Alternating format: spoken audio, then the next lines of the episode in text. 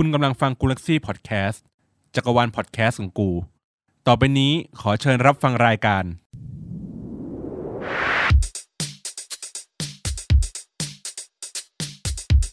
อัปทูกูอัปทูเดต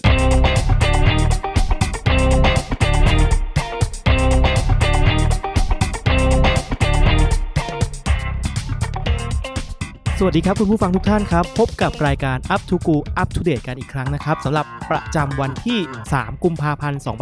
2564 นะครับ พบกับผมโตโต้เหมือนเดิมนะครับ ก่อนอื่นที่จะเข้าข่าวต่างๆ ขอรายงานเรื่องฝุ่นกันก่อนดีกว่าครับ คุณภาพอากาศอยู่ในระดับคุณภาพปานกลาง เริ่มมีผลกระทบต่อสุขภาพแล้วนะครับ ส่วนค่าฝุ่น PM 2.5 วันนี้ในกรุงเทพมหานคร และก็เขตปริมณฑลส่วนใหญ่ตรวจพบว่า มีค่าระหว่างตั้งแต่ 36 จนถึง 85 กันเลย ต้องบอกกันตามตรงว่าคุณภาพฝุ่นของวันนี้นะครับ ค่อนข้างที่จะแย่พอสมควรเลยนะครับ ยังไงช่วงนี้ก็หลีกเลี่ยงการออกกำลังกายในที่แจ้งนะครับ พยายามไปออกกำลังกายในส่วนของการวิ่งลู่ที่บ้านกันเอง หรือว่าการเต้นแอโรบิกพวกนี้ก็ได้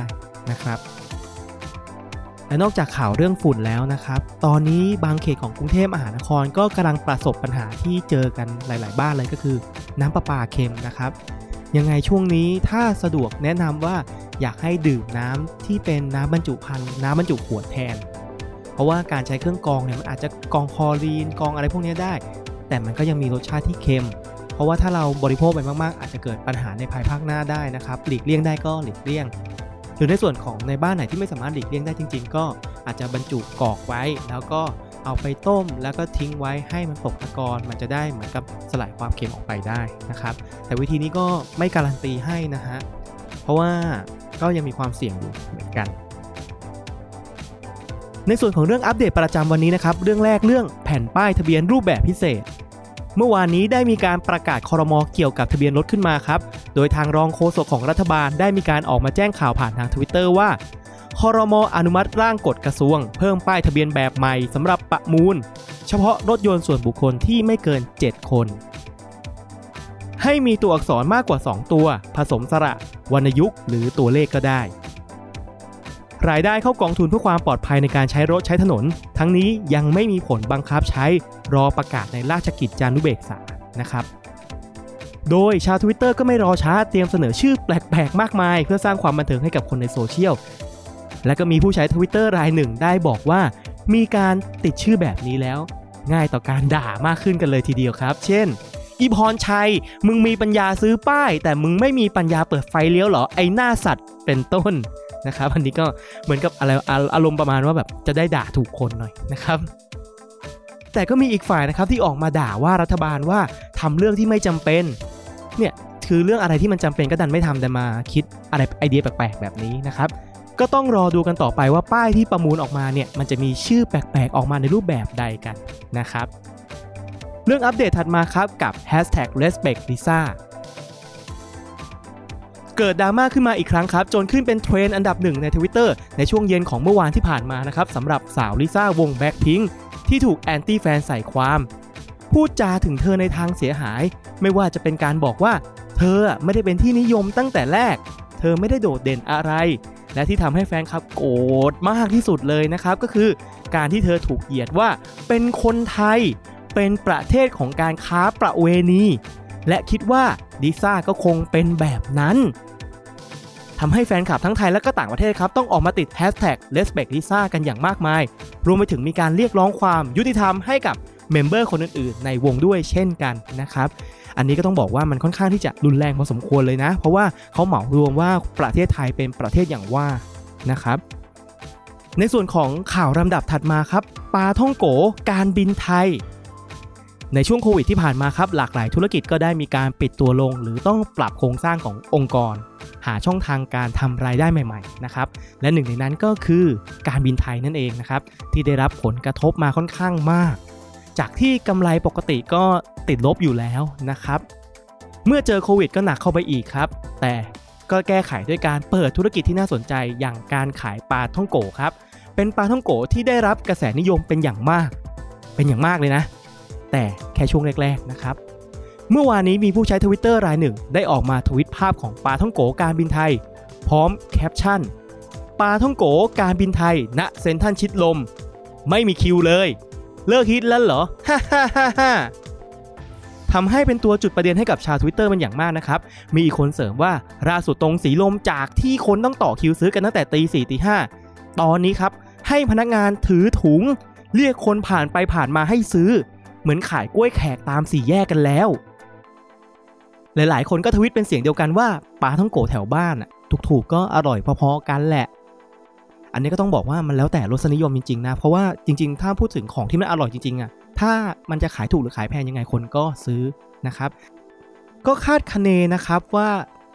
ตัวปลาท่องโกที่คนเริ่มไม่ไปต่อคิวแล้ว ก็คิดว่าน่าจะเหมือนกับ กระแสณตอนนั้นคือมันเหมือนกับเริ่มจางหายไปแล้วก็คือคนเริ่มไม่ฮิต ไม่ได้อยากลองหรืออาจจะเคยกินแล้ว แล้วรู้สึกว่าการไปซื้อไปต่อแถวอะ่ะมันเป็นเรื่องที่น่าลำบาก เขาก็เลยเหมือนกับว่า เอาไว้นึกอยากกินแล้วค่อยไปซื้อใหม่ละกันนะครับหรือไม่ก็น่าจะมีแบบพวกของใหม่ ๆ มาเหมือนมีอะไรให้ลองชิมไปเรื่อยเปื่อยอะ่ะ คือเป็นไปไม่ได้หรอกที่เราจะซื้อทุกอย่างภายในวันเดียวนะ อาจจะรอซื้อวันนี้วันพรุ่งนี้วันมะรืนนี้ก็เป็นไปได้นะครับ มาดูทวิตเตอร์เทรนประจำวันที่ 3 กุมภาพันธ์กันต่อนะครับ กับแฮชแท็กที่ว่าลูกบอล 2 ขวบแล้วแฮชแท็กอันดับหนึ่งในช่วงเช้าของวันนี้คือแฮชแท็กลูกบอล2ขวบแล้ว โดยแฮชแท็กนี้คือการครบรอบวันเกิดกลุ่มแฟนคลับของหนุ่มกลัฟคณาวุฒิผู้ที่โด่งดังจากซีรีส์เรื่องธารไทป์ The Series เกลียดนักมาเป็นที่รักกันซะดีๆ ซึ่งกลุ่มแฟนคลับของเขาใช้ชื่อว่า ลูกบอล โดยกลัฟก็ได้ออกมาทวิตแสดงความยินดีกับการครบรอบ 2 ปีนี้ว่า ครบรอบ 2 ปีแล้วที่ผมมีทุกคนอยู่ด้วยกันตรงนี้ ข้างๆ ผม ขอบคุณที่รักและคอยสนับสนุน เป็นกำลังใจเป็นแรงผลักดันสำคัญให้ผม พัฒนาตัวเอง และทำผลงานดีๆ ออกมาให้ทุกคน เดินจับมือก้าวไปด้วยกันแบบนี้ไปเรื่อยๆ นะครับ happy birthday นะครับและแฟนคลับเองก็พร้อมใจกันเปลี่ยนรูปโปรไฟล์ Twitter เป็นรูปเดียวกันด้วยเพื่อฉลองการครบรอบในครั้งนี้ครับ แหมต้องบอกก่อนเลยว่า คุณกราฟที่ผมจำลองเสียงมา เสียงเข้มหล่อเหมือนหน้าตาผมเลยนะฮะ อันนี้แซวกันเล่นนะครับ ผมไม่แน่ใจเหมือนกัน โอเค มาดูที่ข่าวแฮชแท็กต่อมากันกับแฮชแท็กกพ64นะครับถือว่าเป็นแฮชแท็กที่มาแรงของการเริ่มวันใหม่กับการลงทะเบียนสอบกพภาคกโดยสำนักงานกพกันนะครับ คือหลายๆ คนอะอาจจะเคยได้ยินว่ากพคืออะไร หรือว่าการสอบกพคืออะไร ผมจะขออนุญาตขยายความให้คุณผู้ฟังฟังกันณตรงนี้เลยเนาะกพเนี่ยไม่ใช่ตัวย่อมาจากคำว่ากุมภาพันธ์นะเพราะบังเอิญว่าปีเนี้ยเขามาสอบในช่วงกุมภาพันธ์พอดี แล้วตัวย่อมันคือกพเหมือนกันนะครับกพย่อมาจากคณะกรรมการข้าราชการพลเรือน ก็คือหมายความว่าใครที่จะไปสอบบรรจุเป็นข้าราชการ อาจจะต้องมีการสอบวัดผล เขาเรียกว่าภาคกอ ก็คือการเรียกกันสั้นๆนี่แหละก็คือการสอบภาคกอ ถ้าคุณสามารถสอบภาคกอแล้วผ่าน คุณจะสามารถไปสอบภาคขอของทางหน่วยงานนั้นๆ ได้นั่นเองนะครับ ก็เลยมีการลงทะเบียนสอบค่อนข้างที่จะเยอะพอสมควรเลยนะครับอะมาดูกันต่อในส่วนของหัวข่าวกันนะครับ ได้ออกมาบอกว่าสามารถรองรับได้ 8 0 0 0 0ที่นั่ง และ 12 สนามสอบทำให้เที่ยงคืนของวันที่ผ่านมานะครับมีการพวิตพูดถึงกันอย่างมากมาย โดยมีทั้งคนที่สามารถสมัครได้และก็สมัครไม่ได้ โดยคนที่สมัครไม่ได้ก็มีปัญหาหลายอย่าง เช่น เลขบัตรประชาชนถูกใช้ไปแล้ว พิมพ์ใบชำระเงิน แต่กลับเป็นชื่อของคนอื่นครับ หรือแม้แต่ทำกระบวนการทุกอย่างสำเร็จแล้ว แต่ขึ้นไม่พบข้อมูล หัวนี้หัวร้อนจริงๆนะ เพราะว่าเรากรอกข้อมูลไปตั้งเยอะตั้งแยะ แต่มันเหมือนกับเขาเรียกว่าอะไรอะระบบมันไม่เซฟให้อะครับ ทำให้ชาวทวิตที่สมัครสอบหัวร้อนไปตามๆกัน และบอกอีกว่า ให้แก้ไขระบบสักที เพราะสมัครกี่ครั้งกี่ครั้งก็มีปัญหาตลอดเลย และมีทวิตติดตลกด้วยว่า สรุปครั้งนี้ไม่มีใครสมัครได้เลย ก็น่าจะเป็นที่เพราะว่าคนเข้าไปพร้อม ๆ กัน มันอาจจะทำให้มีปัญหาในส่วนของด้านเซิร์ฟเวอร์ก็เป็นไปได้นะครับ และช่วงหน้าพบกับข่าวสำคัญประจำวันที่ 3 กุมภาพันธ์ 2564 ครับ กับหัวข้อที่ว่า คดีชาย 11 คน รุมโทรมสาววัย 18 ปี สักครู่เดียวครับ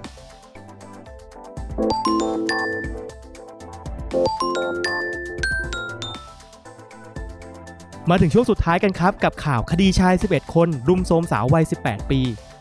จาก Twitter of c h a i n o n ที่ได้ทวิตข่าวเกี่ยวกับเรื่องราวของคดีชาย 11 คน รุมโทมสาววัย 18 ปีไว้ว่า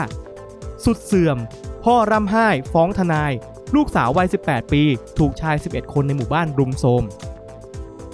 ครั้งแรก 4 คน ครั้งที่ 2 7 คน มีอดีตสมาชิกเทศบาลในพื้นที่ด้วย ไปแจ้งความคดีไม่คืบ แถมกลุ่มผู้ก่อเหตุเสนอเงิน 4 0 0แสนเมียผู้ก่อเหตุบางคนเสนอตัวนอนกับพ่อ เพื่อแลกกับการไม่ดำเนินคดี จากข่าวนี้ทำให้คนที่ได้อ่าน ไม่รู้ว่าจะรู้สึกอะไรดี แต่ละบรรทัดต่างสร้างความน่าตกใจ และมีความแปลกประหลาดด้วยกันทั้งหมด แน่นอนครับว่าชาวเน็ตก็ได้แสดงความคิดเห็นที่หลากหลายเกี่ยวกับเรื่องนี้เช่นเคยครับ โดยประเด็นแรกมีการโฟกัสถึงเมียของผู้ก่อเหตุทั้งหลายที่ได้เสนอตัวให้กับพ่อของผู้เสียหายนะครับ โดย Account at i got 7 underscore kim 7 ได้ทวิตว่า เมียผู้ก่อเหตุต้องสิ้นคิดขนาดไหน ที่เสนอเอาตัวเองไปนอนกับพ่อผู้เสียหาย หัวกับเมียพอๆกันน่ะเคารพความเป็นคนของคนอื่นและของตัวเอง อายุปูนนี้แล้วคิดได้แค่นี้เองเหรอ ก็ในความคิดของผมนะมันมันเป็นการแก้ปัญหาแบบชาวบ้านชาวบ้านหรือเปล่า อันนี้ก็ไม่รู้เหมือนกันนะครับ ในส่วนของอีกประเด็นที่ถูกพูดกันไม่แพ้กันเลยนะครับ และกำลังเป็นกระแสในการถูกตั้งคำถามกับการทำงานในครั้งนี้ของตำรวจ มีผู้แสดงความคิดเห็นต่อประเด็นนี้ว่าตำรวจประเทศนี้มันทำอะไรได้บ้าง ประชาชนที่ไปแจ้งความร้องทุกข์เนี่ยต้องทรมานกับสภาพจิตใจขนาดไหนอะ่ะ คนทำแสนชั่ว คนยื่นข้อเสนอก็โง่สิ้นคิด สังคมมันเสื่อมโทรมลงทุกวันจริง ๆ ไม่เคยได้ยินข่าวที่มันสร้างความดีใจให้กับประชาชนเลยสักวัน และที่น่าสนใจก็คือมีการพูดถึง ประเด็นกฎหมายสำหรับผู้ที่ทำผิดฐานข่มขืน ให้มีการประหารสักที โดยมองว่าคนเหล่านี้เป็นขยะสังคมอีกด้วย หลาย ๆ ทวิตก็ได้มีการบอกว่าโลกแตกเลยได้ไหม ไม่อยากจะอยู่แล้ว ไม่รู้จะตกใจกับประเด็นไหนก่อนดี คือข่าวนี้นะครับ หลังจากที่ได้อ่านไปก็รู้สึกมีความหดหู่กันพอสมควรเลยนะครับ แต่นี่ก็คือ ความจริงที่ปรากฏในวันนี้ครับ และนี่คือเรื่องราวที่เกิดขึ้นในวันที่ 3 กุมภาพันธ์ 2564 ครับ รอบตั้งแต่ช่วงเช้าถึงเที่ยงของวันนี้กันเลยครับ หวังว่าจะได้รับประโยชน์จากการรับฟัง และเข้าใจข่าวสารที่เกิดขึ้นใน Twitter ขอให้วันนี้เป็นวันที่มีความสุขของทุกๆท่านครับ สวัสดีครับ